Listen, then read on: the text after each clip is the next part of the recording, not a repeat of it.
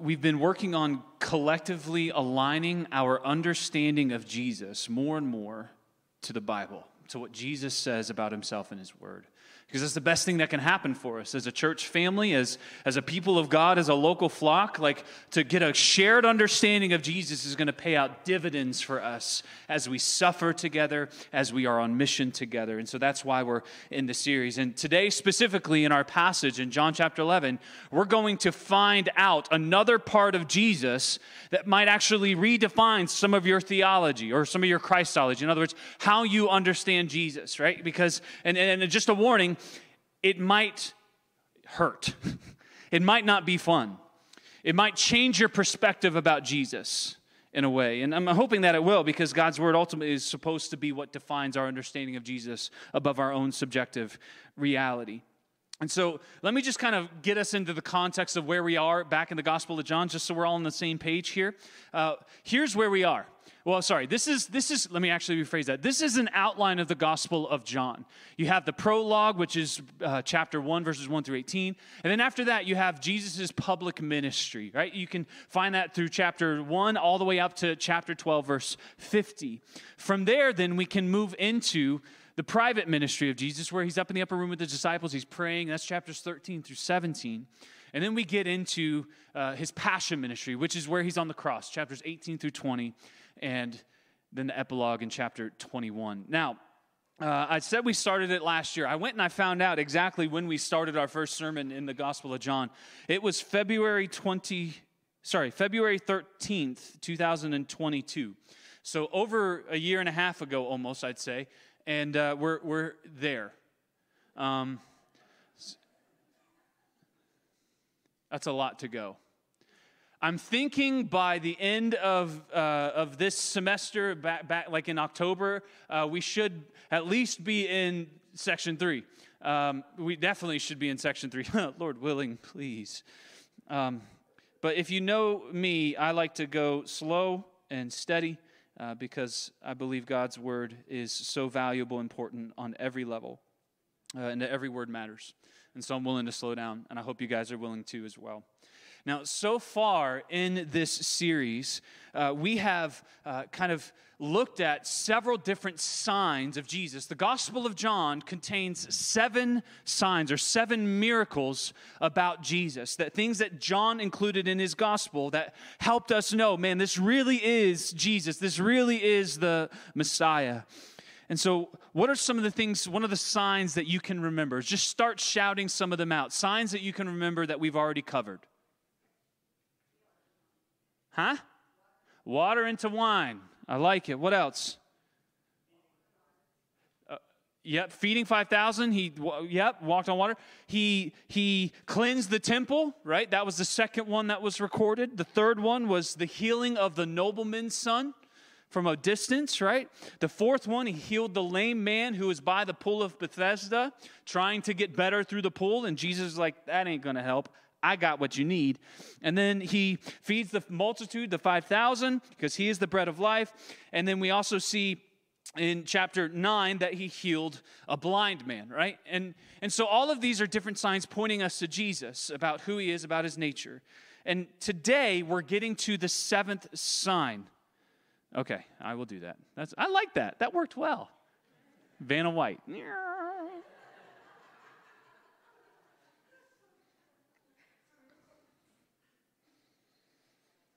Today we're at the seventh sign, the final recorded sign in the Gospel of John that John is saying, hey, look at this because it's going to point you to the deepest reality about who Jesus is. And this sign is a doozy. Like, this is the, the pinnacle. This is the climax. This is the highest we go in the Gospel of John as far as the seven recorded signs. But you and I both know there's something even higher than that, which is the cross, which ultimately points to who Jesus is. Now, this story is one of my favorite stories to preach. I, I, think I've preached this story, this chapter, 25 to 30 times in the life of my ministry so far. And, and, and, and I just keep going back to it and finding more and more and more and more. And I'm in love with this story because it demonstrates so much of the gospel. And so I'm glad to, uh, to, to preach it, but I will say that there's too much in here for us to tackle the whole story in one week. In fact, some of the passages that Doug read for us this morning, uh, we're not even going to be able to go through all of them. We're going to have to touch on them next week, but I'm going to try to get after what we can this week. So, with that, let's start back in verse 1. This is what it says Now, a man was sick, Lazarus from Bethany, the village of Mary and her sister Martha. Mary was the one who anointed the Lord with perfume and wiped his feet with her hair, which, by the way, gets recorded in John chapter 12. That's the next chapter. Uh, so we're, we're supposed to be assuming that we already know that that happens. And it was her brother, Lazarus, who was sick. So the sisters sent a message to him Lord, the one you love is sick. So, guys, we have something come up in a life of a family here. We have what we could probably call a crisis moment. It's a crisis moment in the life of these siblings. These two sisters have a brother, and this brother is deathly ill. He's sick, he's, and it's, it's not looking good.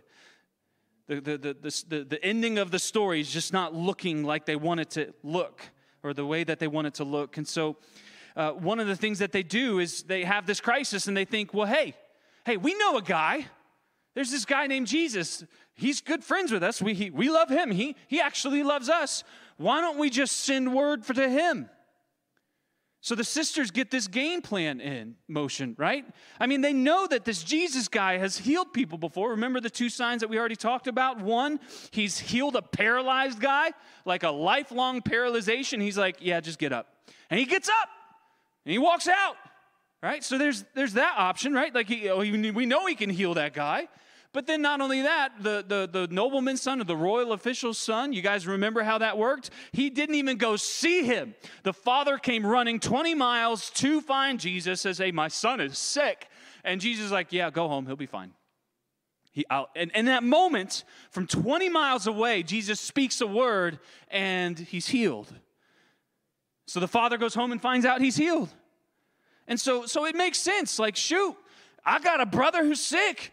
I'm going to go to Jesus. I'm going to go talk to this guy because he's already proven himself to be able to heal people, whether he's right next to them or he's far away. And so the sisters send word. They're trying to get Jesus' attention. They're trying to say, hey, come, are you, are you, can you see this? Do you know about what's happening with, with Lazarus over here? We, we, we need you to be paying attention here.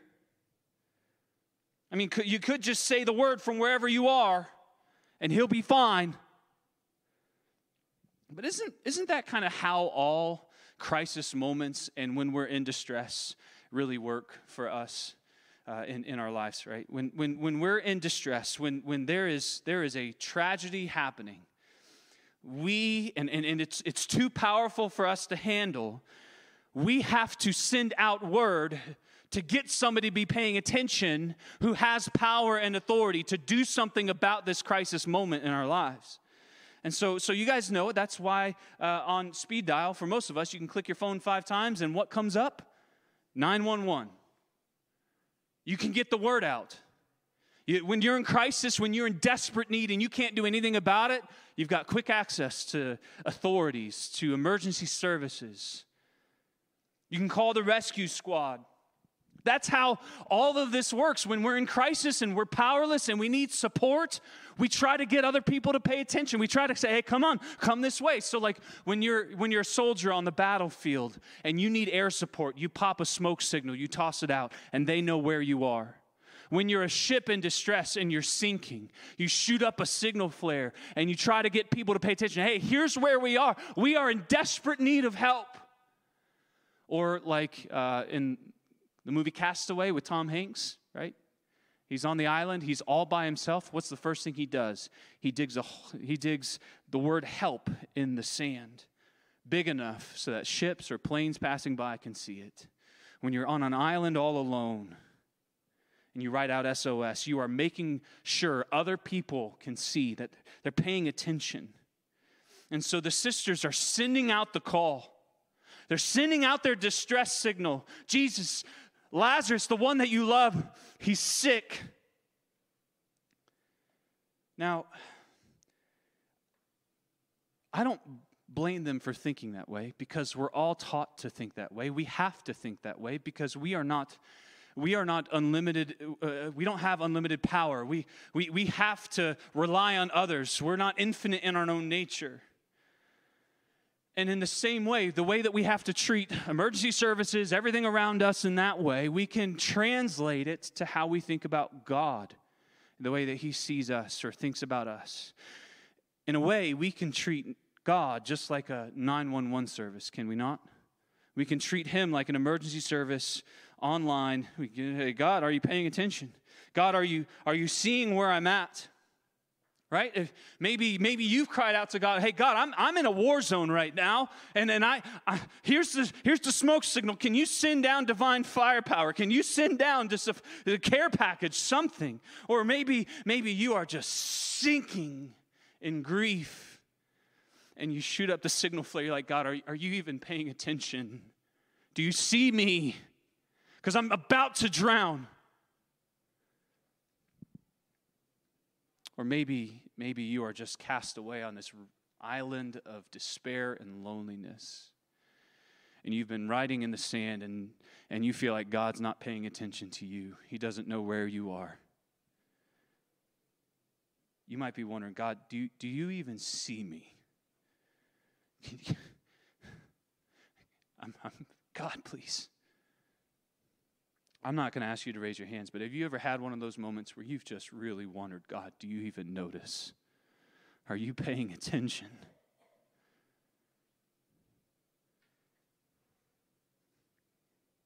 You ever wonder if Jesus actually sees you right now? Now, some of the some of the background that some of us carry in is in, in, in an effort to try to get a like a louder or a brighter signal flare to see if that'll get God's attention on us. We stop like sin habits. We start trying to be better Christians, and maybe that will get God's attention on our lives. I, I mean, I, I, can tell you, I've, I've done that before too. I've thought maybe, hey, I, I need sanctification. God's not sending it, so I'm going to try to be better myself, and maybe God will God will send it then, right? We try to improve ourselves to get God's, like, oh, well, hey, there's somebody who's doing better. I want, he got my attention. Like, like is God really like that? Is that how, how Jesus really is? Like, do you, here's, a, here's the key question Do you think Jesus would not have known what was going on in Lazarus' body if the sisters didn't send word to him? What's the answer? No, he would, he would have known. He absolutely would have known what was going on in Lazarus' body in his life, even if the sisters hadn't said a thing. How, how do we know this? Well, look at verse 11. A few days have passed, and he says this He told them, Our friend Lazarus has fallen asleep, but I'm on my way to wake him up. Now, as Christians, we talk about death for believers as falling asleep because we know there's going to be a day when Jesus is like, All right, get up. It's resurrection time. But look at verses 13 through 15. Verse 13 Jesus, however, was speaking about his death, but they thought he was speaking about natural sleep.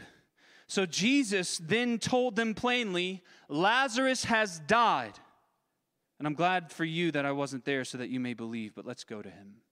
How would Jesus know? Like the sisters didn't send a second invoice, like they didn't send a like a request or a notice or anything. Like Jesus just 2 days later is like, yeah, it's time for us to go. He's died out of nowhere. Where does that come from? He didn't need another signal flare, he didn't need another notice. Jesus knew the instant Lazarus died, and it triggered his departure to go to him. So, no, Jesus didn't need the sisters to send a signal. He didn't need the sisters to notify him because Jesus already saw Lazarus. Lazarus was in full view along with everything else that's on Jesus' mind and heart. This isn't anything new, though. This isn't anything new. You can remember when Jesus was calling out all of his disciples to follow him, and, and Philip goes and tells Nathanael about this Jesus from Nazareth, and Nazareth, or J- Nathanael comes to Jesus, and, and Jesus says this thing to, to Nathanael Before Philip called you, when you were under the fig tree, I what? I saw you. Guys, we have to understand Jesus is God, and inherent in the nature of God is his ability to be paying attention to you at all times of your life. No matter when crisis strikes, in the night or in the day, in the older part of your life or in the younger years, he is already paying attention to your needs. He's already paying attention to your life because he's God. This was one of the first things that got established about God and his character in the book of Genesis. You can remember the story of Hagar and, and Ishmael, right? It, Hagar was Abraham's slave, right? And, uh, and, and, and ended up becoming a mistress because they couldn't make kids. And so they're like, well, just here's Hagar. And so Abraham uh, impregnates Hagar and makes Sarah really mad. And Sarah beats Hagar, and then Abraham neglects her and boots her out and sends her off.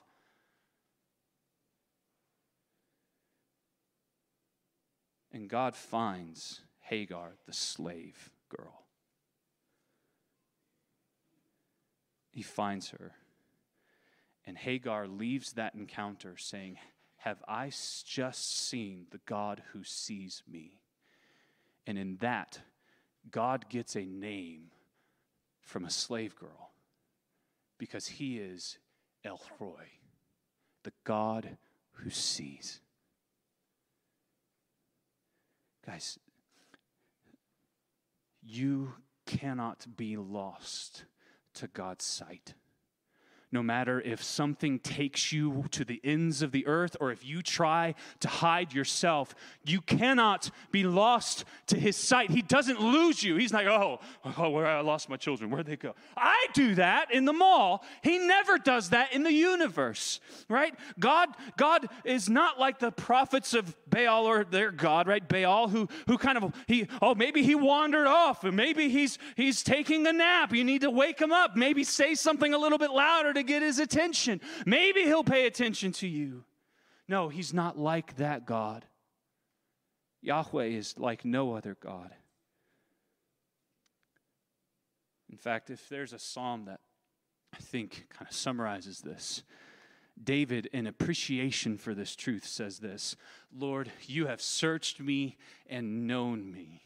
You know when I sit down and when I stand up. You understand my thoughts from far away. You observe my travels and my rest. You are aware of all my ways.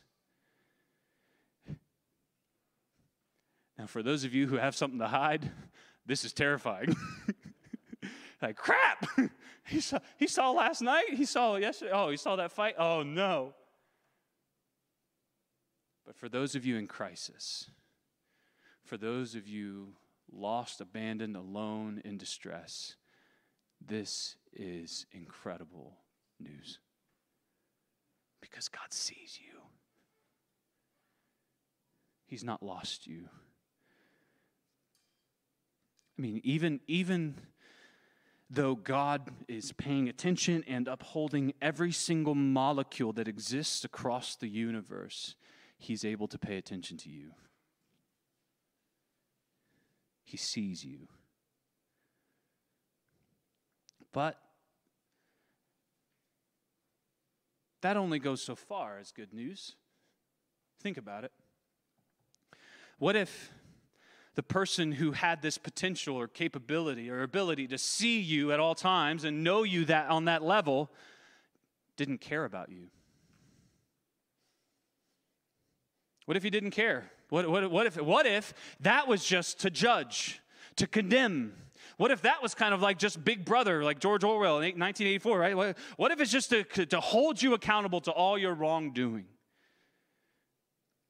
You know, a, a few weeks ago, I had the privilege of, of counseling a, a young lady who was in crisis, and, um, and part of what she was processing through was even her understanding of God. She, she didn't really know who God was. She, she actually wasn't even willing to put a label on God or, or even to kind of say who He is.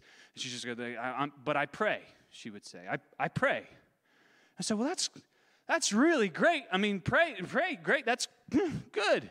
Uh, But what does it matter if there's nobody paying attention? Oh. But what if there is somebody paying attention, but he doesn't actually love you or care about you? Well, then prayer doesn't really seem to help. What if Jesus could be paying attention to Lazarus but had no sense of affection for him? That would be devastating. But is that the news? Is that the heartbeat in this story? No. No, you see, the sisters, when they concocted their plan, they wrote out their notice and sent it to Jesus. They gave Jesus a reminder of the basis of their request. And what was the basis? Look, look, I mean, you can tell me. Look at look at what he says in verse 3. So the sisters sent a message to him. Lord, the one you what? The one you love is sick. My goodness, Jesus loves this guy.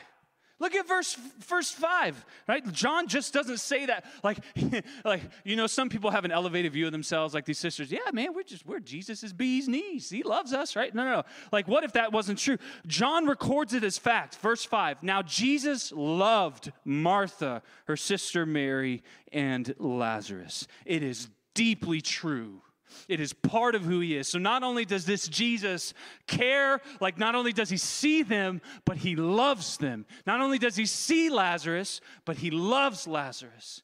Guys, this is the first time in the Gospel of John ever recorded so far that Jesus actually loves a person. We've seen that he loves the world, we've seen that he loves the Father. We've seen that, that, that people love God or don't love God. This is the first time recorded in this gospel where Jesus loves a certain people. And isn't that incredible news? Like, it's one thing to take on the identity as a corporate body of believers, like we are the church, we are the beloved of Jesus, and we praise God for that. But it's another thing when we realize that that love isn't just simply or strictly a corporate love, it is an individual, precise love for you. Like He loves you specifically.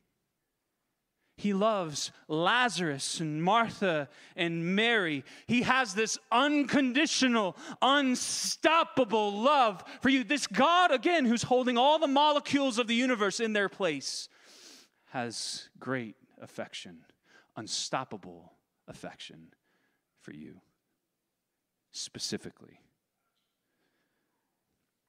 Praise God.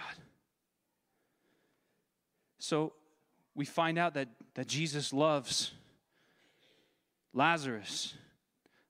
He are, he's already paying attention. He already knows the ways and the comings and goings of Lazarus. And, and not only that, but he loves Lazarus. So praise the Lord. Jesus loves Lazarus. What would you expect then for Jesus to do at this point? Get running or just speak the word, right? I mean, shoot, that's what the sisters kind of were thinking. Uh, when, when you love someone and that person is in crisis, you, you, there's something really natural about you just wanting to go, all right, I'm coming. I am coming. I'm going to be there quick. I know when um, my, my dad's dad died, uh, we called him Poopa. It was Swedish. Uh, my grandma hated it because it sounded a lot like poop, but Poopa, uh, when he died in 2009, uh, the night before, it was an instant, it was an instant, like a, a really quick, like 24 hour, 48 hour thing. And I found out, I think it was on a Tuesday afternoon and, or evening. And I, I it, my dad was saying, This is not looking good. And I loved my grandfather. And I wanted to go as quickly as I could, but it was too late into the night. And so my dad wouldn't let me drive. I was, I was still kind of too young. It was a long trip. And, and so the next day, as soon as I got up, I was off and I was running. I was driving down. It was a two and a half hour drive that I crunched down into an hour and 45 minutes. I loved my grandfather, so I wanted to be there as quickly as I could. And so, so it makes sense. These sisters are like, hey, hey, Jesus, we know that you love our brother Lazarus. So, so would you just come? Would you come get him out of this predicament that he's in?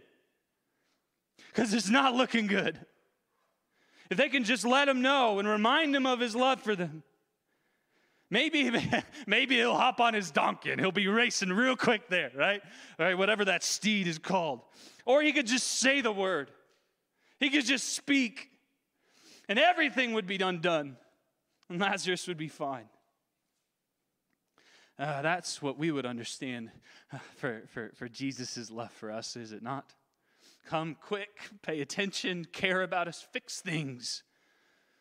Well, Jesus tells us, this gospel tells us exactly what it looks like for Jesus to love us. Look at verse 6. Remember, verse 5, he just specifically said that Jesus loved Martha, her sister, and Lazarus. Verse 6 So when he heard that he was sick, he stayed two more days in the place where he was.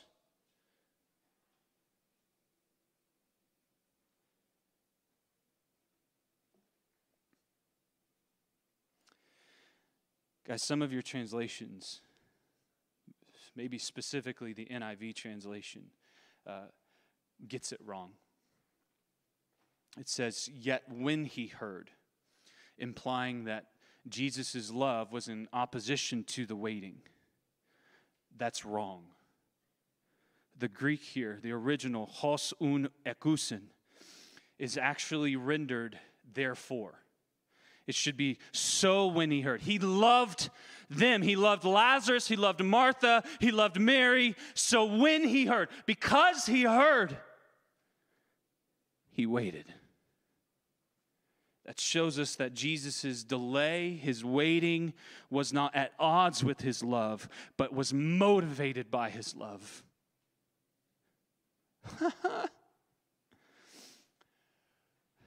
How do you take that and shove that into your theology? How do you make sense of that? How, how, how, how does that fit with your understanding of Jesus?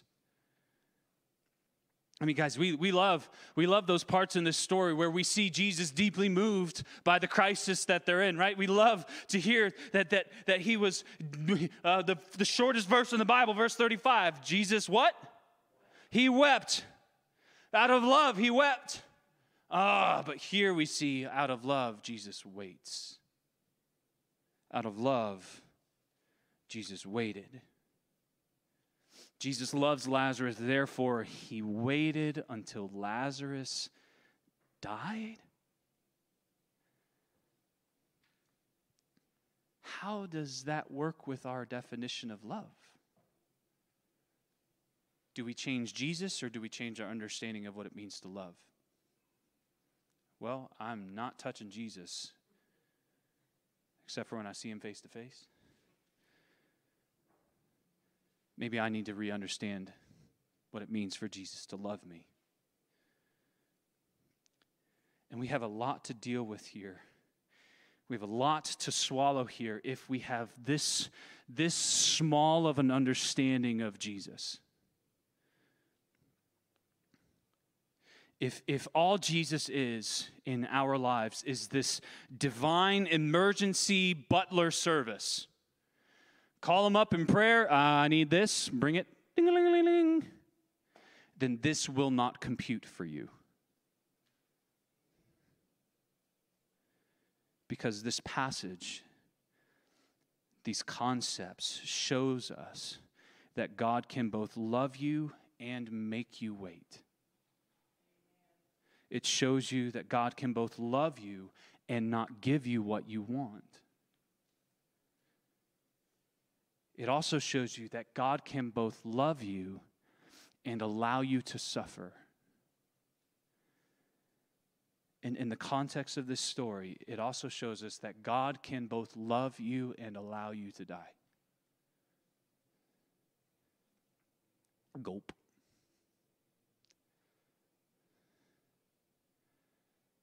How can that compute? Unless we understand that death itself for the Christian, for the one who's loved by Christ, is not a sign that his love has been cut off. Can you remember what we just read together that Luke led us through? in Romans 8. Paul's persuaded that neither death, nor life, nor angels, nor rulers, nor things present, nor things to come, nor powers, nor height, nor depth, nor any other created thing will be able to separate us from what? The love of God that is in Christ Jesus our Lord. Death is not a sign that we've been cut off from his love. In fact, in Christ Jesus, death has simply become the doorway to his infinite love. Death is not a signal that you've been cut off from his love. And so Lazarus' death was not a sign that Jesus stopped loving Lazarus. You know, I, I, I do need to kind of address like some in house thing here. Um, because there's this phrase that I, that I keep hearing as, as a pastor. I keep hearing it. I don't know if I keep hearing it among us or out in the community. I can't remember where I keep hearing it. Uh, but it's a phrase that makes uh, any, any kind of person who's, who's very familiar with this, it makes us cringe. This is the phrase. You ready? Well, I believe God won't give me more than I can't handle. I, I, I, let, me, let me say that again for the back. Uh, God won't give me more than I can handle. Uh, what if that was Lazarus' theology? Uh, he's lying on his deathbed, right? He's, he's coughing up a lung and he, uh, I'm going to believe that God is not going to give me more than I can handle. All right, here's death. Handle that. Right? Can, can he, could, he, could he hold up to it? No, he couldn't handle it. It's clear that Jesus will really allow us to go through things that we can't handle, that we can't hold up under, that will crush us without him. Why? Because he's pointing us to the deepest reality of the gospel. That's the whole heart of it. We can't handle death. We can do nothing about it except fall victim to it. We need someone to come in and to speak life, to punch death in the mouth and raise us up to life.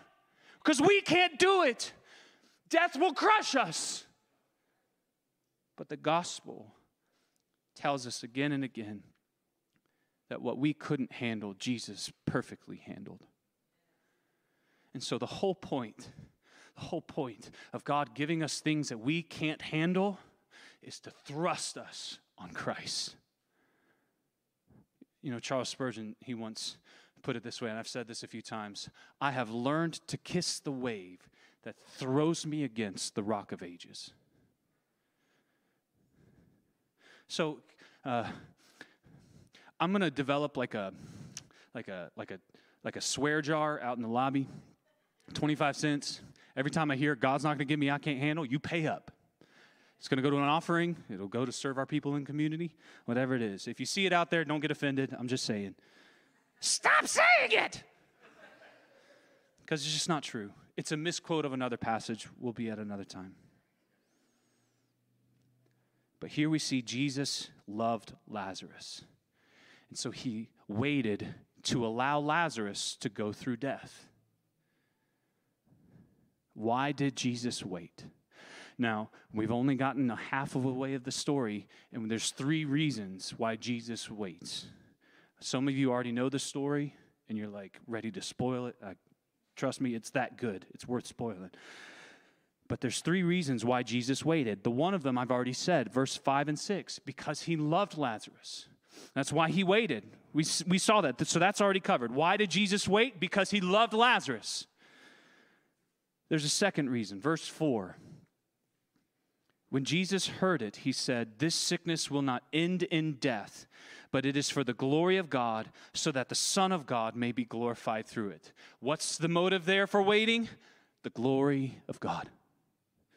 God is all about glorifying his character, his nature, and we can see that on full display in what happens in this story. And this also is a great comfort for us because sometimes believers pin God's glory and God's love as two contradicting things, when in reality, here they are in perfect harmony. God's glory and his love for you are in perfect harmony. They're not in opposition to one another here. That's the second reason why God waited, why Jesus waits so that he would be glorified, so that the Father would be glorified who wants to glorify the Son. And then look here in verse 14 through 15, we get the third reason. Verse 14, after he had told them that Lazarus has fallen asleep. So Jesus told them plainly, Lazarus has died. I'm glad for you that I wasn't there. In other words, I'm glad for you that I waited to go. Why? So that you may believe. Because what if the most loving thing that God wants to do in your life is build your faith so that you would believe, so that your faith would be more unshakable, unstoppable. When the waves crash in, your eyes are still on Jesus. When the storm billows roll, your eyes are still on Jesus. What if that is the most loving thing that God wants to do in your life is to build your own faith, to keep you confident in his character, and to ex- expose you more and more and more to who he is? Brothers and sisters, fire is where gold is purified. And your faith is more precious than gold. And so God can turn up the fire of suffering to purify and refine your faith because that is more loving than just simple comfort and ease throughout all of life. Because I want a better faith. I want a higher faith. I want a greater faith. I want a more deeply rooted faith. And if suffering is on the pathway to that, all glory to Christ. And so we have this there's three parts to this story. Jesus saw Lazarus. He loves Lazarus. So he waited for Lazarus. He waits. We have these three parts, and we've talked through so much. And my hope and my prayer is that there's simply a single one work. If God did more work, praise God. But I've been praying for this single work that he would do in our lives and our faith this morning, that he would just simply humble us that he would bring us lower and exalt himself higher in our faith. Because this story, what we've talked about this morning, it forces us to have a category in our relationship with our Father in heaven that Jesus himself had with his own Father in heaven.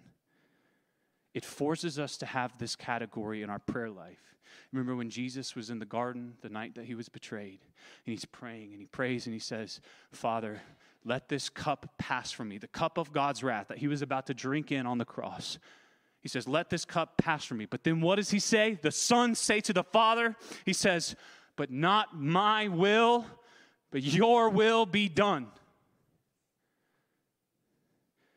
This whole narrative so far with the story of Lazarus, even though we know what's about to happen uh, when Jesus shows up, this forces us to yield our plans to Jesus, to surrender them to Him, to, to believe that He's got higher ways and higher plans than ours.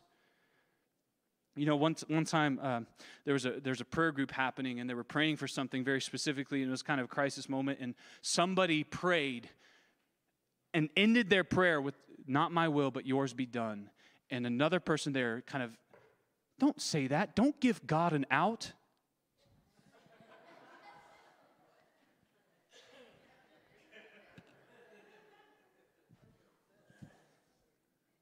Lord Jesus, don't strike her down.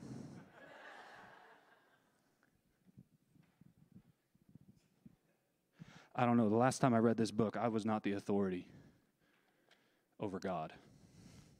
I just could, I can't find it in there. He's God, we're not. We are not in authority over him. The highest we get is we get to be partners with him, co laborers with Christ.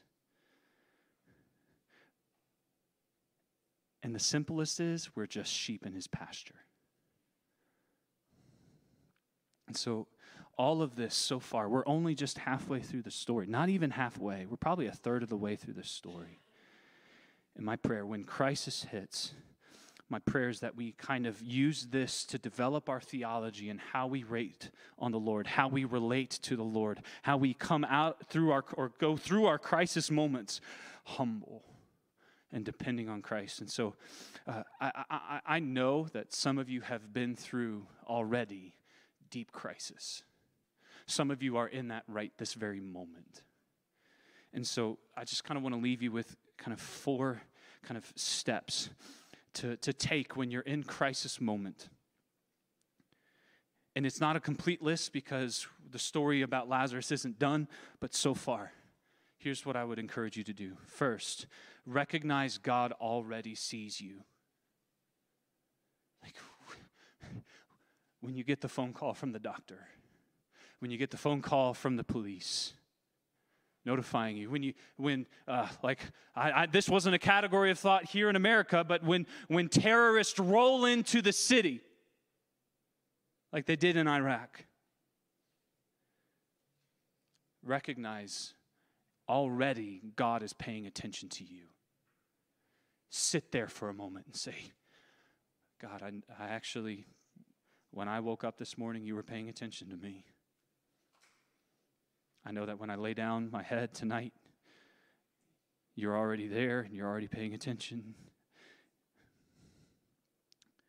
Take the time to recognize that God already sees you. You don't have to waste your breath praying, God, do you see? Are you paying attention? Did, do, do I God's not an ambulance service. He doesn't show up. Oh crap, what do I got to do to figure this out? No. No, he's already there. He's already paying attention. So recognize that God already sees you. Secondly, recognize or remember he unconditionally loves you. Remember that truth. Remember that you don't have to start being on your best behavior to get God to pay attention to you and get his love. He's already madly in love with you, not because of you, but because of Christ. So remember, He unconditionally loves you. And so when crisis hits, recognize God already sees you. Remember, He unconditionally loves you. Request His unlimited aid. This in no way is to say, stop praying. We're to continue to pray. We're to make every request known to God so that the peace of God that surpasses all understanding can guard our hearts. We're to request the things that we need from Him in His infinite storehouses. We're to be like that widow going before the unrighteous judge again and again. Give me justice. Give me justice, right? And, and the, uh, the, un, the unrighteous judge finally grants it. Why? Because he's annoyed. But God is to be better than that. And He is better than that. So keep knocking, keep praying, keep requesting, but not from a place of desperation trying to get His attention or forgetting about His love for you. And then lastly, resign yourself to His higher will. Isaiah 55 Your ways are higher than mine resign yourself, yield yourself.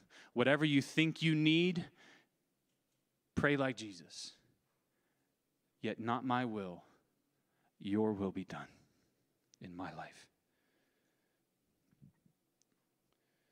And so, if you guys would bow your heads at this time, I, I kind of want to just allow you to interact with with these truths, with these concepts, but most importantly, I just want to invites you into that space in your relationship with your Father in heaven, with the Son at his right hand, and with the Spirit of God that's in you. I just want to invite you into the space where you are interacting with God on these levels. Maybe you have been weary and leery of this idea that God has somehow forgotten you, that He's lost sight of you. Maybe that's where you need to interact with the Lord and let Him speak truth to your heart. Or maybe it's remembering His unconditional love for you. Maybe you've seen Him just as a strict judge and not a loving, compassionate, caring Father. Maybe that's the space where you need to relate to the Lord. Maybe you just need to make your requests known to God. You know He sees you, you know He loves you, so lift up your requests from his unlimited aid and grace and mercy.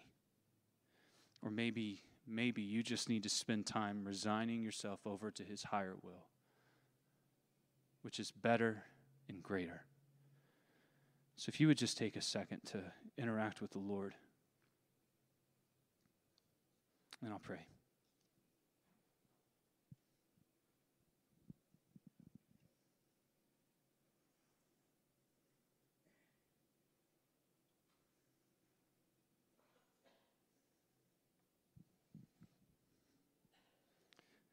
Heavenly Father, we as human beings are all too familiar with the pain that comes from the fallenness of this world.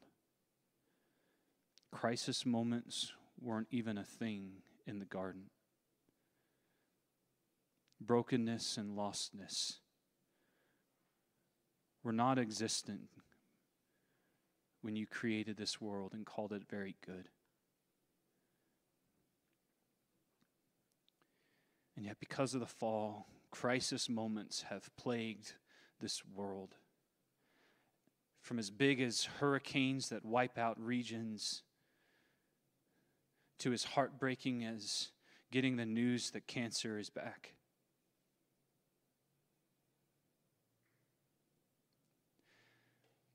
And everywhere in between, God, we need to know that you see us we need to know that you love us. We want to have the faith that has the confidence that you are every moment giving us all that we need and turning all things together for our good. And we want to have the kind of faith that's willing to surrender to your plans and your will. And so I pray for us as a church family that you would help our faith that you would help our belief. I pray that we would have these confidences and more. When we feel forgotten, when we feel like we're in the war zone, when we feel like we're drowning, when we feel like we're stranded. Remind us again and again and again that we're not forgotten, but that you see. Remind us that you unconditionally love us because of Christ Jesus. Remind us that you have infinite storehouses of grace and mercy, that we can just request things from you and help us to resign ourselves to your will at the end of the day. God, we love you. You have won our hearts. We agree you are our King. And so we'll have this kind of faith together as a church family because your word tells us to. We will agree. So we love you. We thank you for the work that you've done among us and in us.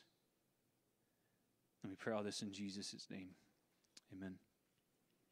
If you guys would stand, I'd love to pray a prayer of benediction over you.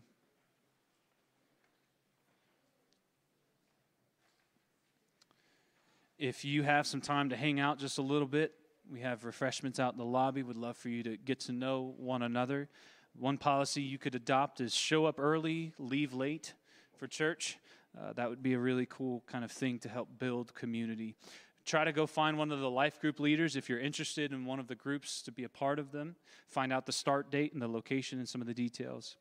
Uh, but if you need prayer, maybe you are in crisis and you just need some of that support. We'd love to pray over you. If you'd come forward, I'd love to, to pray over you as well. Um, don't, don't leave today without being able to, to receive that divine aid.